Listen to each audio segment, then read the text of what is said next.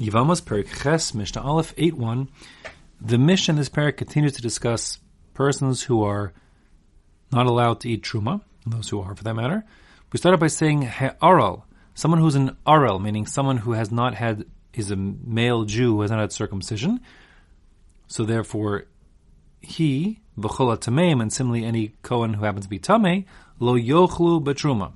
They may not eat truma. The reason for a tame person not being eaten to eat truma, we know.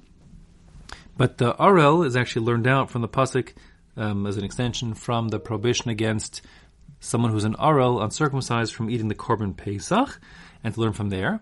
Um, essentially, all the Rishonim learn that that's true even if he is an aral um, because of circumstances beyond his control. Like, for example, his older brothers were circumcised and they died from bleeding to death. So then, after that happens twice, the din is this third child should not be circumcised. Um, nevertheless, since he's uncircumcised, he can't eat from the korban pesach, and similarly cannot eat truma as a kohen. Um, now, Rabbeinu Tam, by the way, is is uh, lenient yields once he can't do the mitzvah. He's patur, and therefore he's hasn't got a mitzvah mila, so he would be permitted to in such a scenario. Uh, be that as it may, the point of the Mishnah here is nashehen. Even though these guys can't eat truma, their wives, Vavdehen, and the rest of their household, including the slaves, Yochlu Truma. They could eat Truma as, you know, adjuncts to him, the Cohen who happens to be Tameh, who can't eat Truma, or an aral who can't eat Truma, but they themselves could.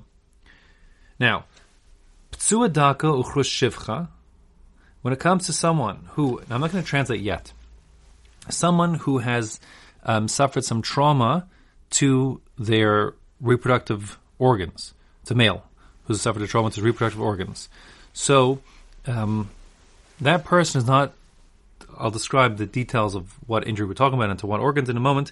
Um, but putting that aside for just a second, the point is the din will be that those people, um, under certain circumstances, are not allowed lavo bakal Hashem. They're not allowed to marry into the main Jewish population, um, and therefore, um, in certain scenarios, they would not be, while they themselves are allowed to eat truma, since their marriage would be forbidden um, and would therefore be posel the their wives, the wives could be restricted.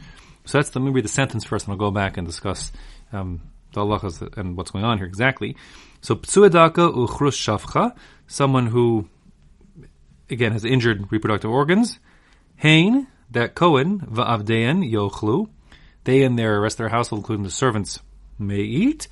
Uneshehen lo yochlu yochelu, but their wives um, may not eat truma because their marriage um, is illegal. And that being the case, since the marriage is disallowed once they're together, so he, the Cohen, who's not allowed to be married to this woman, is posela her through their union. Now, the technical thing point here, the next line of the Mishnah is it's not the marriage per se that makes her psula.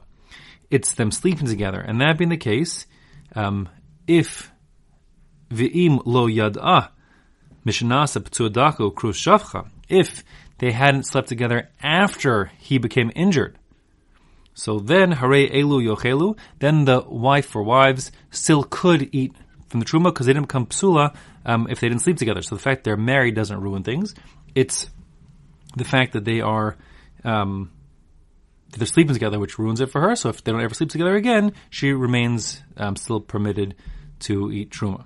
Now, in terms of what constitutes the psudak and the krushevcha, I, I, would rather just explain in the next Mishnah where it discussed it itself there. But the so let's just pause, and the next Mishnah will discuss exactly who and what these people are um, that we're talking about.